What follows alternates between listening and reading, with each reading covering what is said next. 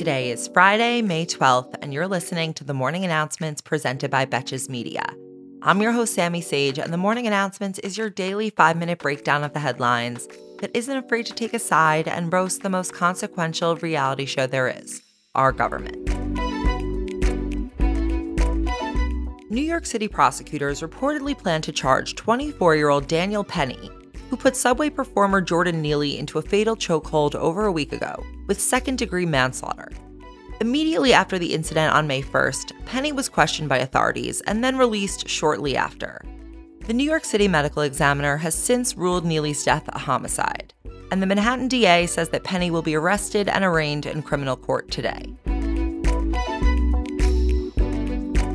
Yesterday, a federal judge in Virginia declared a set of regulations unconstitutional that were intended to federally prohibit licensed firearms dealers from selling handguns to individuals between ages 18 and 20.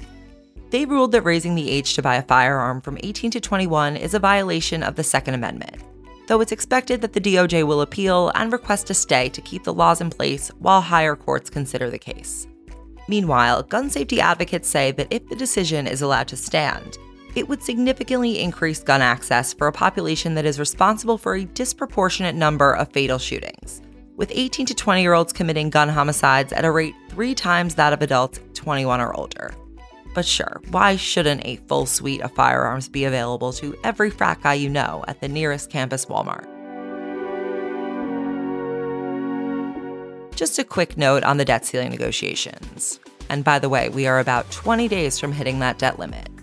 It was reported on Tuesday, following the non productive meeting between Biden and congressional leaders, that they would return to the table today to discuss again.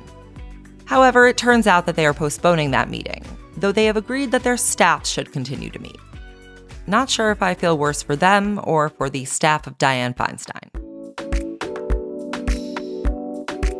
For more news out of Congress, Republican Senator from Alabama and member of the Senate Armed Services Committee, Tommy Tuberville, gave an interview where he criticized Defense Secretary Lloyd Austin for his efforts to rid the military of white nationalist supporters. Tuberville claimed that military recruitment is down because of liberal attacks on the armed services, and he contends that critical race theory being taught in the military, which it is not, is what's causing the US to lose service members.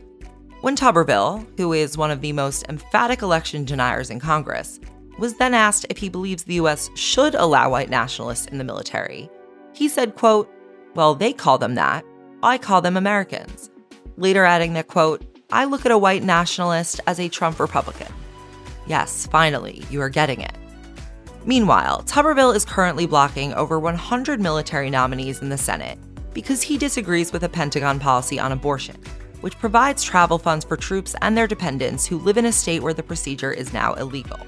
Secretary Austin said that Tuberville's unprecedented hold on confirming these positions poses a quote, clear risk to U.S. military readiness, especially at this critical time. I mean, I think we already know how much Tommy Tuberville cares about the safety of the U.S. military, given his status as a major January 6th fanboy. Yesterday, the EPA proposed new limits on greenhouse gas emissions from coal and gas fired power plants, marking their most ambitious effort yet to roll back climate warming emissions. The rule could force power plants to capture smokestack emissions using carbon capture equipment that is not yet widely used in the US, requiring that they either cut or capture nearly all of their carbon dioxide emissions by 2038. And they say that plants that could not meet the new standards would be forced to close. Overall, power plants generate about 25% of US greenhouse gas pollution, second only to the transportation sector.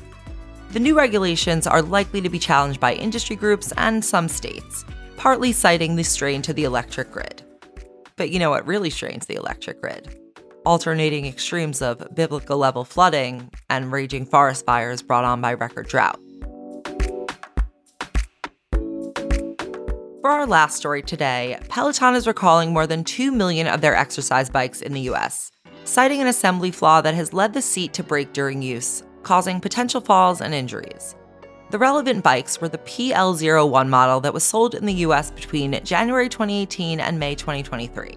And customers have been advised to stop using the recalled bikes and to call Peloton for a free repair that they're offering. More importantly, though, it looks like Carrie might have the building blocks for a personal injury lawsuit next season. We can call it And Justice Like That. Thank you for listening to the morning announcements brought to you by Betches Media. On yesterday's episode of the Betches Sup podcast, Betches Senior Director of News and Activism, Amanda Duberman, was joined by guest host Grace Weinstein, who hosts What the Fuck America for the Recount on Snapchat, where they discussed E. Jean Carroll's big court win, George Santos' indictment, and Trump's big night on CNN. If you have a moment and you like the show, let me know with a review on Apple Podcasts and with a rating on Spotify. And as always, until next week, I'm Sami Sage, and now you know what the fuck is going on.